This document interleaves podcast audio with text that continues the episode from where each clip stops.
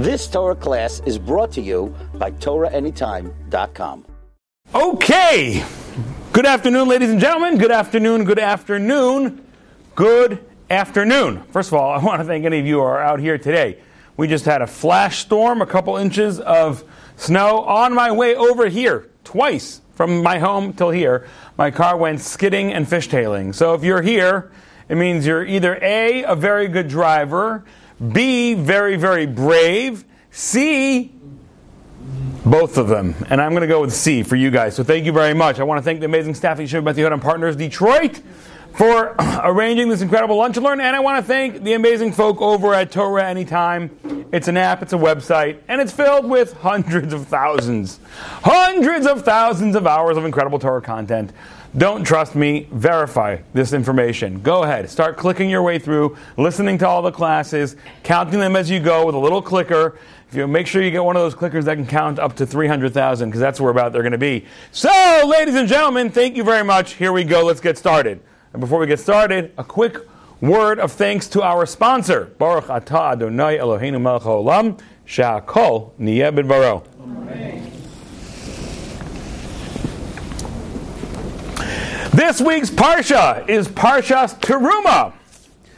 The Parsha that starts the story of the building of the tabernacle. What is a tabernacle, you ask? Do you not have a tabernacle in your house? I always keep a couple tabernacles around. the word tabernacle is always one of my favorite words. Tabernacle, of course, is a mobile temple. A mobile temple.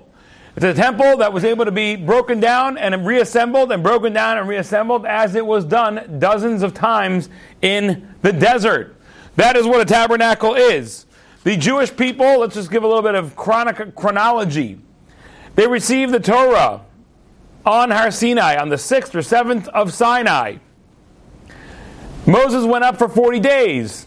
He came down. They were dancing around a golden calf. Not good. God wanted to destroy the people. Moses goes up as our very first and the best lawyer the Jewish people ever had, and the beginning of a long history of Jewish people being defense attorneys for various heinous crimes. Moses goes up to Shemaim and begs God not to wipe out the Jewish people, which was God's plan at that time. For 40 days, God, uh, Moses begs Hashem, and in the end, Hashem says, "Okay, I'll, I'll, I'll let it go, but I don't want to have any, I don't want to have anything to do with them. So I'm just going to send a malach. I'll send a messenger who will take care of them. Basically, I'll have an escrow lawyer." I don't want to, you know, when people are going through a, a, divorce or people are going through a business breakup, there's often very strict rules. You don't get to call your spouse. It doesn't work like that.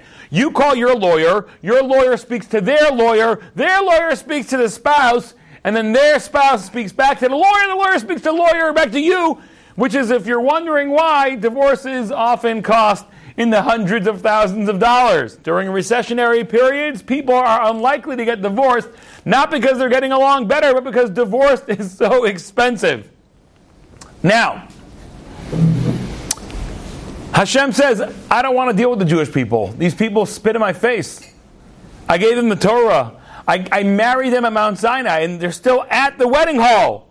And they're dancing around the golden calf. They're committing adultery. They're dancing around with another God at my wedding hall. So I won't kill them, but I don't want to have anything to do with them. But Moses says, no, no, no, no. Moses goes back up on the first of Elul and says, God, that's not the relationship we're looking for. We understand you're angry and justifiably so. We messed up in the biggest of ways. But we need a closer relationship and we're begging you for it. And Moshe spends another 40 days, after which Hashem comes down on Har Sinai. Hashem comes down on Mount Sinai and says, Salachti kidvarecha, I've forgiven you. That is on Yom Kippur. The day after Yom Kippur, God says to Moses, I want you guys to make me a house. I'm moving in. Not only am I not going to be living with a lawyer in between us, a malach will take care of you, I don't want to talk to you, I don't want to do. By the way, God's greatest punishment to people is I don't want to have anything, I don't want to have anything to do with you. What does God say to the snake? The snake, the serpent who made Adam and Eve eat, not made, nobody makes you do a sin, but enticed. The serpent who entices Adam and Eve to eat from the fruit of the tree of knowledge of good and evil, what is Hashem's punishment to the, to the snake? You're going to crawl on your belly and you'll eat dirt all the days of your life. Sounds like a pretty good deal. Wherever you go, you've got a meal, always at your ready, no matter where you are. There's always, there could be famines, there could be droughts. The snake, is, the serpent is taken care of. There's dirt everywhere. But the sages explain to us what Hashem is saying is, my punishment to you is, I don't want to deal with you anymore. Other animals, whatever this means, obviously, we have to understand, that are other animals. Livnei orev asher yikra'u. Hashem feeds everybody, even the sons of the crow who call out to God because the crow is cruel and doesn't want to feed its own kids. So when the sons of the crow, the children of the crow, call out to Hashem, Hashem takes care of them. But Hashem says to the serpent, I don't want to ever hear from you again. I'm de-seeing our relationship. You guys know what DC means?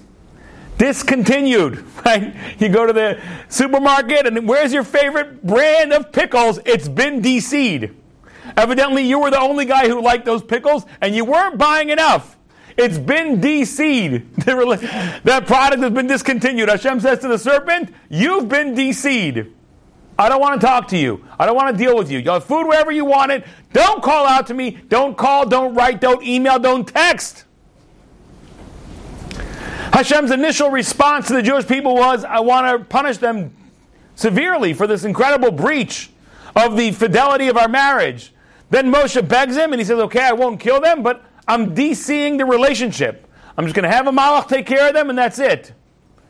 And then finally, when Hashem relents to Moshe's second set of 40 days of prayers and beseeching on behalf of the Jewish people, Hashem says, I've forgiven you. And how does he show that he's truly forgiven? The next day, Hashem says, I'm coming. I'm going to move in. And that's where the curtain opens on our Parsha. And here it is. Vayidabar Hashem Moshe Hashem speak to Moses saying, Dabar el b'nei Yisrael, speak to the Jewish people, ve'yichuli truma, and they shall take for me a donation. May ace call isha shiridven libo from every person whose hearts motivates him, who's got nedivos halev, nobility of heart and the desire to give. Tikhu es trumasi, you shall take my donation. Now I have the honor here in Detroit to Baruch Hashem have people come from Israel all the time who are in various needs medical needs, wedding needs, bankruptcy needs, eviction needs, whatever it is, and they come to the people in America and they offer us the ability to give them money. So the other day, a guy comes knocking at my door. I open up the door. I say, Welcome, please come in. I sit him down. Can I offer you a drink? Can I offer? Yeah, okay. I give him a drink, some orange juice. I have my daughter bring it. And he says, I'd like, I'd like you to take a donation. I said, I said Excuse me? I mean, I have a, daughter in seminary in Israel. I probably could use a donation or two, but uh, you know, Baruch Hashem, I'm, I'm not taking donations right now. He's like, no, no, no, I'd, I'd really like you to take a donation. I'm like, you know, there's a couple other people here in town. I can give you some addresses. If you have people who you'd like to take a donation, uh, you know, I, I, know people in town who could use a donation. He says, no, no, no. I, would like you to take a donation to me with a check for like $180. I'm like, wait, wait, I, am confused over here. You want to give me money or you want to, you want me to give money? I'm, I'm not sure over here. He's like, I want you to take a donation. That's the language over here Hashem is saying. V'yikchuli truma, and take for me a donation. What does this mean? Don't you mean you want them to give a donation? Which, by the way, is the language that Hashem uses just later in the Torah. And two weeks from now is Parshas Ki Sisa. When the Jewish people give the Machatzis shekel, and what's the language? The language is Zayitnu Kol HaOver Kudim. This is what they're going to give. V'nasnu ish kofar nafsho. And each person will give an atonement for his soul. It doesn't say they will take, it says they will give. But, but here, when talking about the Truma, it says, I want them all to take a donation. So, of course, the sages talk about this. Why did it say take a donation? But I have a different question. Why did God even ask the Jewish people to fund the construction of the Mishkan? Right? The Mishkan was an expensive building. enormous amounts of gold, silver, copper, all kinds of expensive wools. Do you know that wool, purple wool, was considered royalty? It was very expensive, and it was considered the color of royalty, so much so that a commoner was not allowed to wear purple in many countries. I, when I went to social work school, I had a professor. This woman taught me for an entire semester. I never saw her wearing anything that was not purple. Literally. Shoes, stockings, pants, skirts, shirts, coat, glasses, everything. Everything was purple. The purple lady. Now, you were, I guess she's saying I'm royalty. Or maybe she's saying we don't have to kowtow to the kings anymore. I, I have no idea what she's saying, actually. I have zero idea what she's saying. She was the purple lady. We don't ask any questions. But the bottom line is purple wool was very expensive. Turquoise wool, linen, scarlet wool, all kinds of exotic skins. So it was a very expensive endeavor. Now, guess what? The good news is the person whose house is being built happens to, the entity whose house is being built is very wealthy. God. That's right. Because God, like the Federal Reserve, can print as much money as he wants. Okay? God. God, like the Federal Reserve, you know, there, there, was a meeting of the Federal Reserve in New Zealand, right? Every every, and the, the central bank in New Zealand. Every country has their own central bank, and literally on camera, they're like, because we're the central bank and we could just print as much money, and they're going to have to use it. Uh, made a lot of people uncomfortable there. Like you're saying the quiet part out loud. You're not supposed to say that you just print as much money and you give yourselves whatever salaries you want because you're the, the central bank. But yes, so God and the Federal Reserve can print as much money as they want, but God can print money that's much more valuable because God can print gold and silver. Li hachesev v'li hazav ne'um Hashem. To me is the gold and to me is the silver, says the Lord. Or if you find a very old translation, it will say, saith the Lord. now, not only did God have the ability to print and create all kinds of incredible wealth, God actually did, in the desert, print tremendous amounts of wealth. The, Gemara in Yuma, Tractate Yuma, Daf Ayin Hey Amud Beis, page 75a, tells us in length about the mun. All kinds of amazing miracles that occurred with the mun, the manna that came down from heaven every day, and had so many different miracles attached and associated with it. Here is one of the miracles. The Gemara says that along with the mun, miraculously came down tachshite nashim, women's perfumes and cosmetics. Now you may think, okay, how, how, much does that does that cost a lot? Well, well, well. Now cosmetics, I did some research today. Now it's actually the the, the responses are, are, are very dubious because I've gotten all kinds of responses over here, but I definitely did my research on what is the cost of cosmetics per woman in the USA today. Okay. Now here's the number that's blowout low and doesn't make any sense to me at all because it's it's from a very respected market research firm. It's called Statista, and they do market research all over the world for corporations. They said that the average woman in 2022 spent $211.82 on cosmetics, bath preparation, and perfume. Now, th- that number is bizarre because Statista also says that the beauty industry generates over $100 billion a year annually and over 180 billion on skincare alone. These numbers don't jive, but the other numbers I find on research seem to indicate much higher numbers.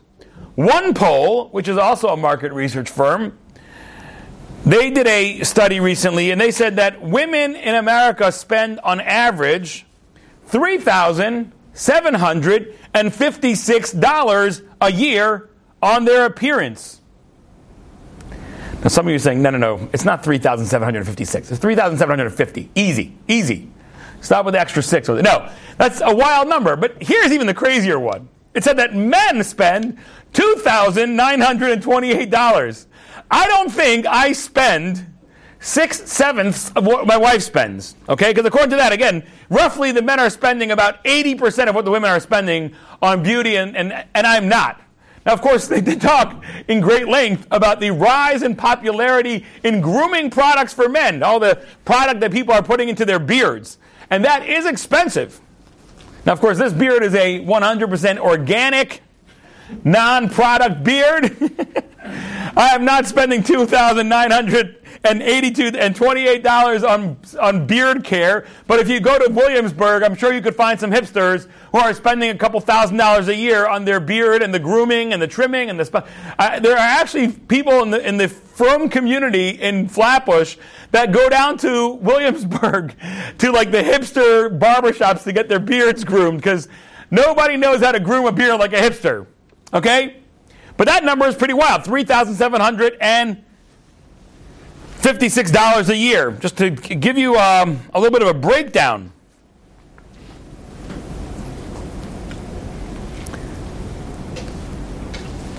Women spend an average of $51, I think, a month on the face alone.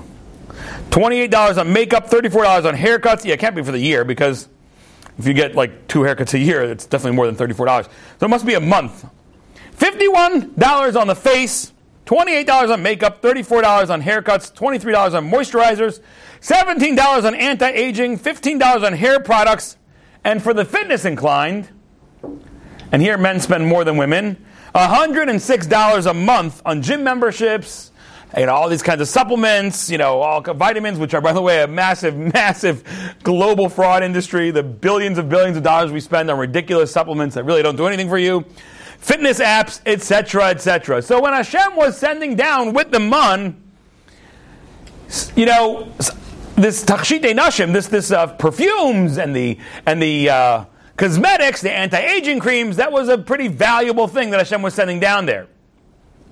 What else did Hashem send down with the manna? Now I don't think it was wrapped in L'Oreal packaging back then.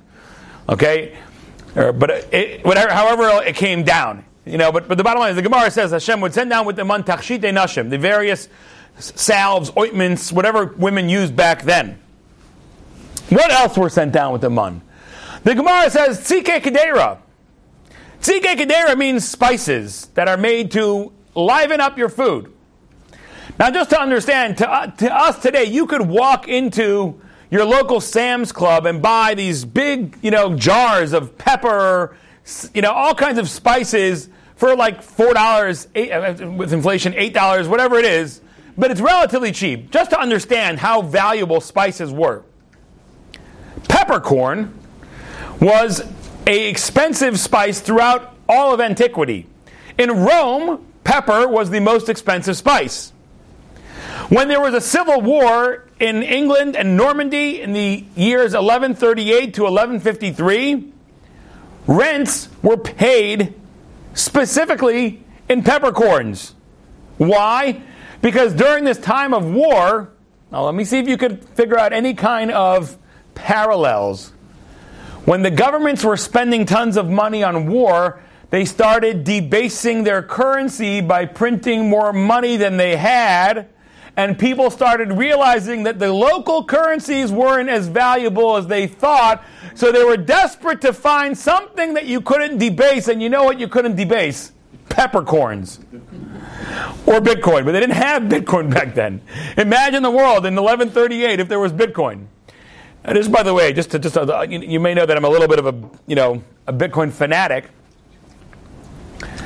Do you understand that our ability, the amount of war we have in the world, I, I don't know if I, have I spoken about this before on a Thursday.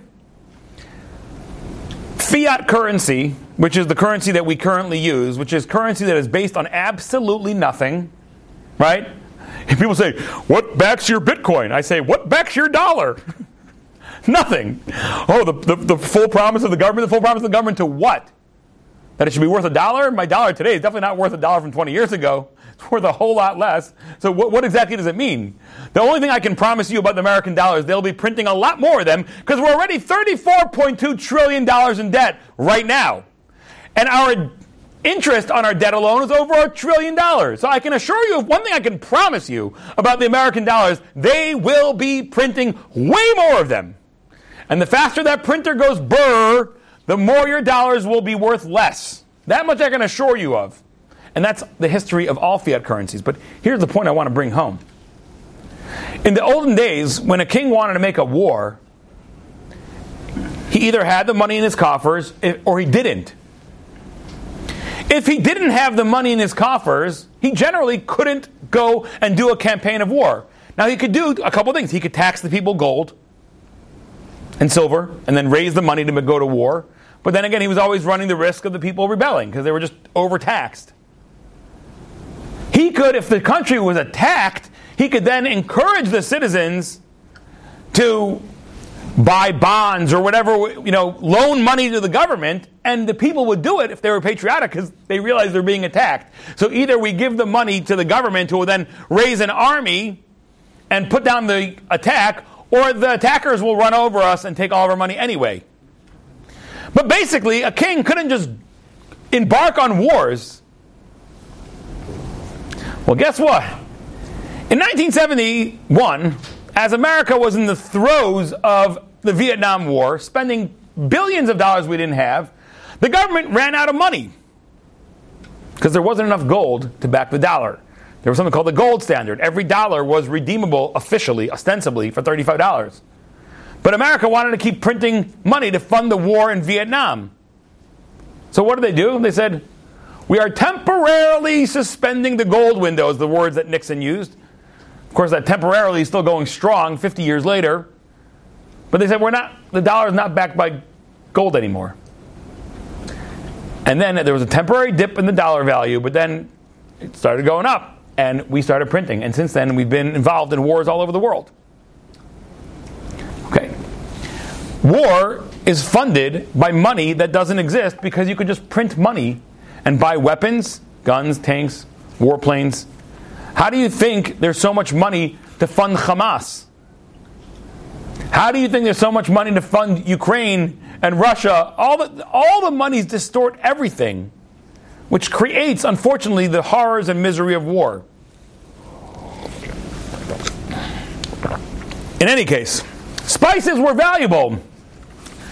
Peppercorn was the most expensive spice, and people used to pay their rent with peppercorn. Even up to the 18th century, people were still paying rent in peppercorn. Wars were, fight, were fought over spice trade routes, and America was uh, discovered in an attempt to get to the Indies, the East Indies. They were trying to get to India to get more spices with a quicker trade route. So spices were so valuable, America was discovered in the attempt to find an easier way to get spices. Okay. And of course, what else the Gemara says? The man, when Hashem sent down the man, along with it came jewels, avanim tovos. Jewels came down with it. So if you can imagine, you came in the morning to get your manna, it wasn't just breakfast, lunch, and dinner. It was breakfast, lunch, dinner, anti aging cream, moisturizer, eczema combating creams, peppercorn, saffron, you know, uh, Cajun spice, and a couple rubies, and maybe a nice little uh, pearl or two. Hello, Mikimoto. It was so God had the ability to send down all the money in the world. What God could have done to make the Mishkan is God could have just one day the Jewish people wake up, and there there's the man all across the fields, and in middle of the Jewish camp is a massive pile of gold, silver, copper, acacia wood, blue wool, red wool, scarlet wool, dye, purple wool, linen, oils, spices, everything could have been right there in neat orders. It could have even had little IKEA inscriptions. Insert here. You're like, this is for this. Eh, there's A and B and C. Eh, Hashem could have done it all. Why does Hashem have to ask us for the, for the money for the tabernacle? So it'll mean something. Very good. So it will mean something. The Torah has a commandment you should love Hashem. How do you command me to love Hashem? Either I do or I don't. You can't command love. How do you command me to love Hashem? So there's an insight. You also are told in a commandment to love your fellow Jew. How does Hashem command you to love somebody? I don't like him. He's annoying. He's loud. He's brash. He's always sticking his nose in business that is not his. He's cynical and offensive. I don't like him. What do you want from me? How do you tell me you have to love him? So the answer is, my friends, that there is a formula to create love. And the formula is give to somebody and you'll start to love them. This formula is found in the Kuntras HaChesed. In the pamphlet about love, in the great work of Michtav Elio, the letters from Elijah from Eli, Rabbi Elio Dessler. He says, We think we love people who give us stuff. No, you love the people you give to. Why do parents love their children more than children love their parents? Because parents give and give and give to their children more than children give to their parents. And hence, parents love their children more. If you want to love something, give to it. Now, there's even deeper psychology in here. Everyone loves themselves. That's the one thing we all love. Now, we may have a love hate relationship with ourselves depending on how our self esteem is doing that day, but we love ourselves. When I invest so much of what I worked hard for and I give it to you, I see you now as an extension of me. And now you're part of me too. And now I give to you and you're part of me. We become bigger through giving. Hashem wants the Jewish people to love Hashem. So Hashem says, I'm going to ask you to give up of your resources. I'm going to ask you to give up your gold and your silver and your copper. Expensive things in the desert. I want you to give it to me. And by you giving to me, you will love me. If there's somebody in Shul that you just don't like because he's brash and offensive and cynical and always sticks his nose where it doesn't belong, do something for him. It's hard. I don't like this guy. I don't want to do anything for him. He's annoying. He's a pain. No, I understand, but there's a commandment in the Torah. that You shall v'hafta l'reacha kamocha. You shall love your fellow like yourself. How do I do that? Give to him. And I can tell you, as they say in the Gemara language, bidi di hava uvda. This happened to me, and I've told the story before. There was a guy when I was in yeshiva that I really, really didn't like. And I went to my rabbi and I asked him, What should I do? I feel conflicted. I, I just hate this guy. And he told me to do something for him. And I started praying for this guy because I wasn't really comfortable. I wasn't going to bring him an offering every night, you know. Every night when he would get back to the dorms, I would bring him cosmetics and spices and expensive jewels. Wouldn't go so well. So instead, I started praying on his behalf and we ended up becoming close friends. Very good friends. When I go back to New York, I have lots of friends. I call them up, let's get together. I, run I want to see him. Hashem says, I'm commanding you to love me. How are you going to learn to love me? Do something for me. Do something for me. Which reminds me of a story there was an article in the Jerusalem Post written many years ago by a professor at Hebrew U where he writes, he was an American who had moved to Israel, he was a professor at Hebrew U, and he writes about how he had a friend of his who unfortunately lived, you know, lived back in America who had a son who had, I'm trying to remember, what's the name of the disease where a person ages very, very rapidly? You know what I'm talking about? Progeria? Progeria. Yeah, progeria, thank you. This, he, this guy, the professor, had a friend back at home in America, not at home, home is Israel, back away, uh, who had a son who had progeria, and the son unfortunately went through a very difficult, painful life and then passed away. And he writes about how he got on the bus and went to the kotel and kicked the kotel, you know, and, and looked up at God and said things that should not be said. He doesn't have a relationship with God, this guy. So you go to the kotel to kick the kotel and curse out God. What have you given to God? Do you put on tefillin every day to try to connect with God? Do you donate towards synagogues? Do you donate towards Torah being taught, God's own personality written out on paper? Do you, do you support Torah with your own hard earned money? Do you take the time to go talk to God in the morning and in the afternoon and the evening? Shachris, Mincha, Ma'ariv? Do you do that? No, you don't do that. So, of course, you don't have any relationship with God. So, as soon as there's some bad news, you go to take it out on God. God says, I, I want the Jewish people to love me, but there's a formula for this. I got to create the formula. The conditions need to be right for this. Now, there's a Gemara. Hashem wants you to be connected to Him, and He wants you to be connected to His home. He wants you to feel at home in His home. So when you donate to it, you'll feel comfortable there. You want to go there. You know, they say here's a trick in fundraising, right? What's the best way to get a donor, a big donor? You have a guy, he's very wealthy, he's in the community, and he never donates to your organization. What's the best way to get a big donor? If you speak to veteran fundraisers, they'll tell you the best way to get a big donor, right? You have, you have, uh, you have, you know, Jack Goldstein, who's very wealthy. He doesn't give a, he doesn't give a penny to your organization. So you could try to come to him and bring special people. You talk to friends of his. No. Get him to donate a hundred bucks one year which is nothing for him, by the way. It's like five cents for him. Get him to donate a hundred bucks one year. He's already a donor of yours. He feels connected to your organization. Veteran fundraisers will say the best way to land a big donor is by getting him to give even something tiny at first. As they say in the Bitcoin community, get him off of zero. Right? Get off of zero.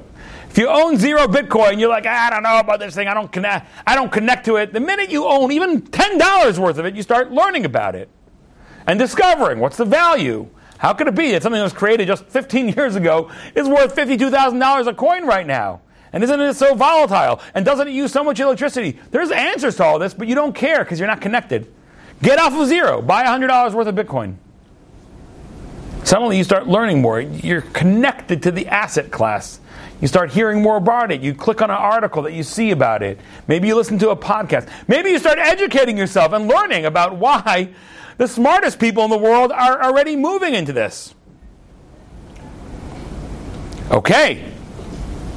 Get off of zero. Hashem says, I want you to feel connected to my home. I want you to feel that connection. So give. Give to me. I could, I could fund this whole thing myself in a second. I don't want to fund this thing myself because I want you to feel connected to my home. I want you to feel connected to my place of worship. I want you to feel connected to me. I want you to feel love for me. So please give to me. I don't need your giving, but I need you to have the feelings that one who gives gets. You got to do that again. I don't need you to give to me, but I need you to have the feelings that one who gives gets. Okay. Interestingly, there's a Gemara in Bava Basra. And it talks about the following. There was a, a Roman governor called Turnus Rufus. In the Talmud, he's known as Turnus Rufus HaRasha. Turnus Rufus the Wicked.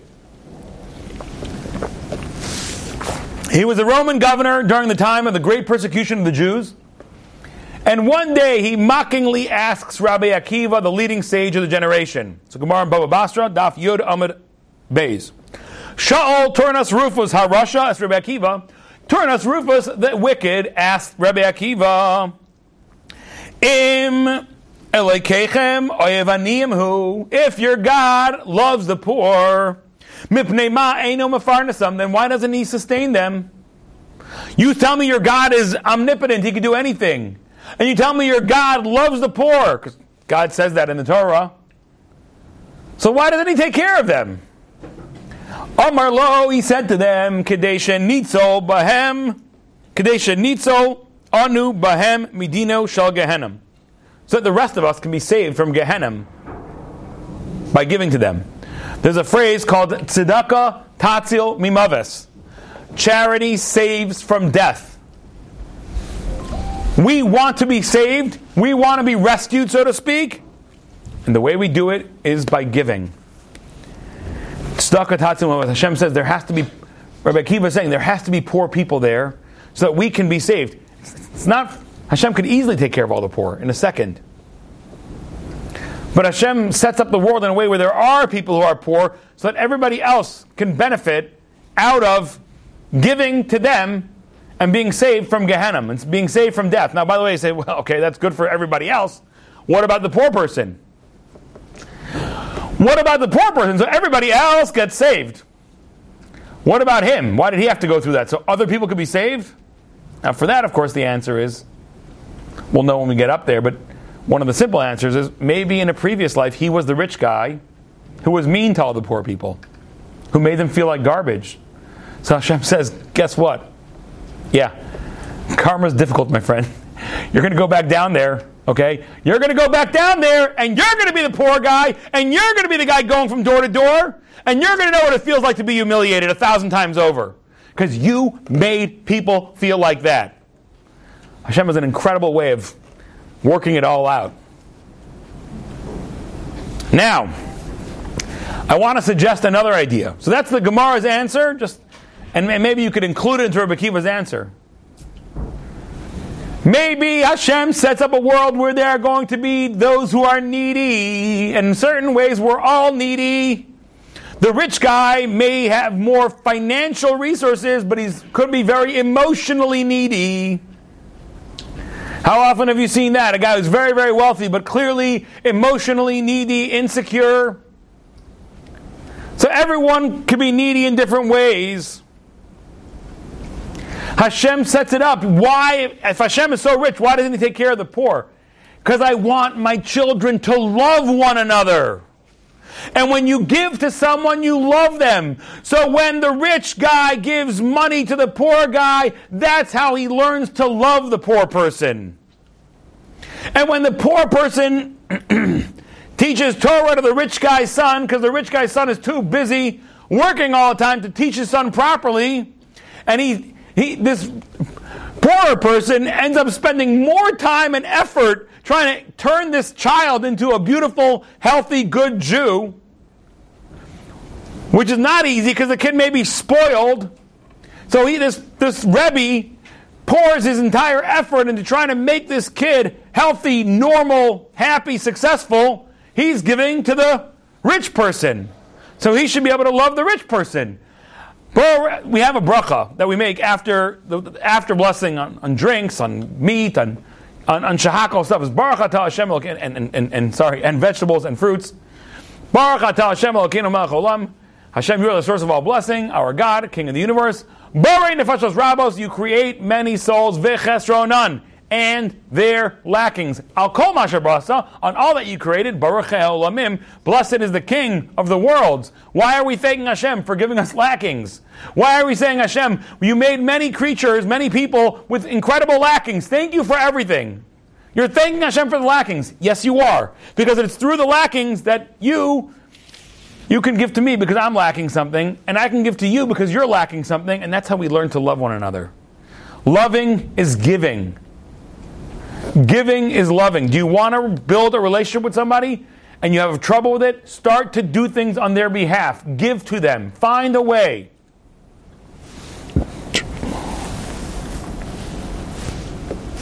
Okay. That is idea number one.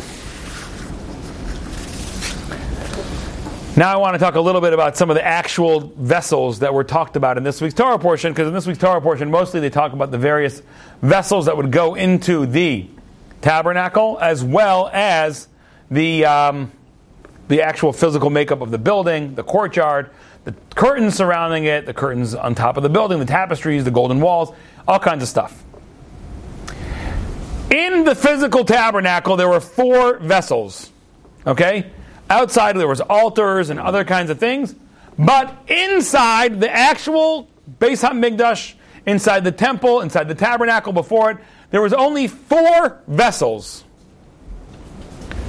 In the Holy of Holies was the Aron, the Ark, which contained in it the Luchos that Moshe brought down from Har Sinai, from Mount Sinai, and by the way, it also contained the broken luchos. And that's why the Gemara says, how do you know that you have to show incredible, incredible respect to a Torah scholar that unfortunately, as he ages, starts to lose a grasp of his mind and doesn't have the mental acuity that he used to have? Because the Gemara says, Luchos vishivre luchos munachos ba'aron not only were the tablets put in the ark, but even the broken tablets were put on the ark. So when you see a broken tablet, which is a person who used to be a big Torah scholar, but as age takes its hold on him, his mind is not working with the same acuity, and he's starting to lose his ability to grasp. show him enormous honor and accord because the broken luchos were in the Holy of Holies in the ark. So you have the ark and the Holy of Holies. Outside, you had three vessels. You had the shulchan, which was the table upon which the showbreads were placed.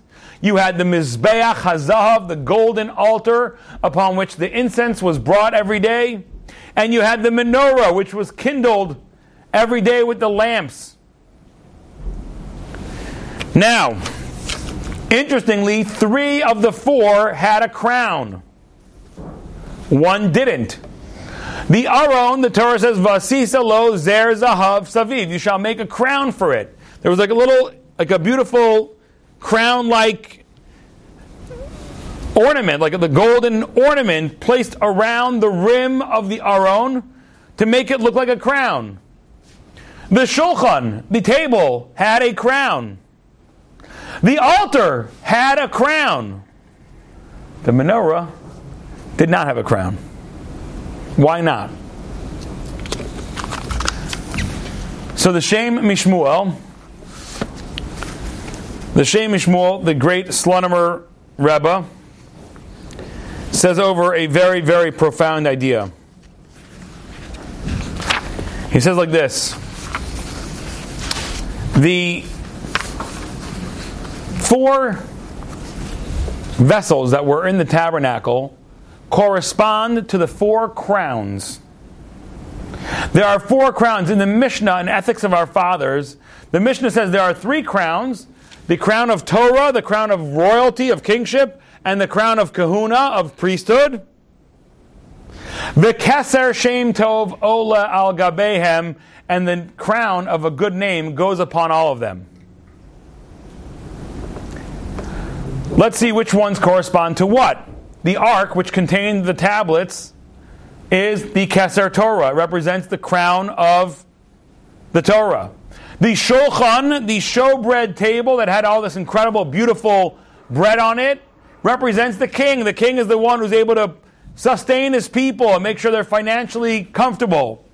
That it represents the crown of kingship. The altar represents the crown of the kahuna, of the priesthood, who brought the incense every day on the altar, the Kohen. What does the menorah represent? The menorah represents Keser Shem Tov, the crown of a good name. As a matter of fact, there's a verse, Tov Shem Mishem Tov. The verse in Proverbs or Ecclesiastes says a good name is even better than good oil. But we see that connection between shem and shemen, right? The word oil and the word shem are very connected. So the, the menorah represents a good name. Now, interestingly, the three things kingship, royal, uh, Torah, and and, and, and priesthood and kahuna, they're a little bit dangerous. A person could become conceited. A person can easily become conceited. If you are the big rabbi and everyone's always showing you such respect, God forbid you could, you could become conceited. I remember I was once at a wedding, and there was this rabbi there who was like, it was, it was embarrassing the way he walked and he wouldn't get into the circle until everyone cleared the way for him and people were always pushing people out of his way and, and the way he comported himself it was just it was so distasteful. His nose up in the air it like it, the arrogance was dripping off of him which is so unbecoming for the torah. So unbecoming for the torah. The torah is supposed to flow down. The torah is compared to the water. It's supposed to flow down to the lowest place. But you could have a person who's brilliant in Torah and charismatic, and he develops a, a cult following around him. And walks around like, oh, I'm the big rabbi. Everyone has to show respect to me, and da da da da. That's a danger. Next, if you're the king, definitely could be arrogant if you're the king. I have to say, I find this also, I find this distasteful. I find it distasteful in Democrats. I find it distasteful in Republicans. The last two presidencies, people getting up in front of a camera and saying, I did more for you than anybody else. It's just, it's so disgusting. So shameless. And it's both Trump and Biden getting up and saying, I did more in my 38 months in office and blah, blah, blah. Which, by the way, they're both so not true. they both did such a terrible job. The federal debt's blowing out. Of course, everyone's like, well, there was good economy under Trump. Yeah, he was also blowing out our federal debt, and our children are going to pay for it for generations. For people to get up and say that, it's so disgusting. It's so. Ugh. How do you do it? We do it all the time. But that's, that's what kingship does. It gets to your head. You think you're like a god. And of course, the third one is the crown of the priesthood. When you're the priest and everybody needs to come to you for absolution, for kapara, for atonement, you could get it could get to your head. The, the, the, the story in Shmuel tells us that Eli Cohen, Eli the high priest, he had two sons, Chafni and Pinchas. They were acting in very, very disgusting way. They were conceited. They took advantage of people. They treated people improperly. Because we're the Cohens. We get to, we're the priests. We get to do whatever we want. All three of those need a zer. They need a, a circle around them to contain them. A crown could be something that you wear to boast, but it can also be something that encircles you and says, stop. Keser Shem Tov, the crown of a good name, doesn't need anything. It can shine and shine and shine. Because there's no, there's no conceitedness there. You don't get a Keser Shem Tov if one of your character traits is conceit. The people who are truly respected by people are not the arrogant ones. Now, you may, show fealty to an arrogant person. You may, you know, flatter him. You may do whatever you want. In your heart, you hate him. A Keser Shem Tov is a person who's humble, a person who's kind, a person who's loving. And who could, who could achieve it? Anybody. Anybody gets to be a Keser Shem Tov. You don't got to be royalty. You don't got to be rich. You don't got to be scholarly. You don't got to be brilliant. You don't got to be from the right family. Just be a really nice person. Just be really honest in your business dealings. Notice everybody. Go out of your way to greet everybody. Learn from everybody. And you'll have a Keser Shem Tov. And there's no Zer. There's no surrounding picket fence to keep you in. You can go as far as you want. You can, you can influence people far, far greater than you think. The light just keeps going and going, the light of the menorah. Fascinatingly, by the way, fascinatingly, the Shem MiShmuel says we have three holidays Pesach, Shavuos, and Sukkot. And he says they're each com- connected to one of the Kesers, one of the crowns. On Pesach, we were taken out of Egypt to become God's chosen people. We're like the, the, the, the kings. We're like the Mamleches, Mamleches Khan, and we're like a, a, a kingship, a kingdom.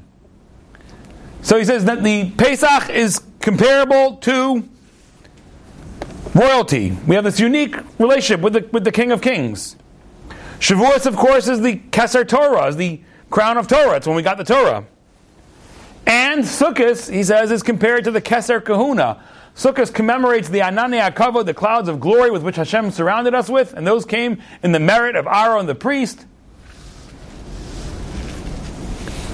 On each one of those Yamim Tovim, there's also a judgment on the Jewish people. On Pesach, we're judged on the grain of that year. On Shavuos, we're judged on the fruit of that year. And on Sukkot, we're judged on the water. Those are ones you could easily become conceited. Oh, you think you're better because you're a Jew? You think you're like, oh, look at me. I'm, I'm from the royal class. I'm a Jew. Well, let's judge you a little bit. Let's see how you're doing. You think you're better because you have the Torah and other people don't? Now, of course, by the way, you are better if you actually follow the Torah and do it with humbleness. You are better because you're following God's word more, more closely than other people. But if you feel conceited about it, there's a judgment on the fruit. Oh, on Sukkot, you think you're better because you're the, the priesthood of the world? You get judged on the water. What is the Keser Shem Tov that applies to everybody and there's no judgment whatsoever? Says the Shem MiShmuel, it's Shabbos. Shabbos is the Keser Shem Tov. Shabbos, there's no judgments. There's a Kabbalistic prayer we say on, on, on Friday night. Some people say Kagavna. All judgments are barred on Shabbos because Shabbos is the Keser Shem Tov. Shabbos is the crown of the beautiful name. It, it's applicable to anybody and everybody, and it doesn't come with conceit. It doesn't come with any kind of risks. It's the limitless crown, the crown, the, the, the, the crown like the menorah that just keeps illuminating out and out and out. May we indeed remember, number one, to give and give and give. To who? Both to Hashem by supporting His Torah, His causes, and to other Jews so that we can increase our love for them. Hashem can take care of all of them. Hashem can make sure that no yeshiva ever has to fundraise again in 10 seconds. Hashem can make sure there's no poor people, but Hashem leaves them to us so we can support the yeshivas, so we can support the people who are in need. So we should love our fellow Jews and love the Torah and love Hashem. And let's remember the beautiful joy of Shabbos, the Keser Shem Tov, the crown of the good name that just keeps illuminating out and out. There's no arrogance associated with it. It's just beautiful communion with the Lord and may we all appreciate our Shabbos, appreciate everything. Thank you so much for coming. Thank you so much for listening, and thank you for being awesome. You've just experienced another Torah class brought to you by TorahAnytime.com.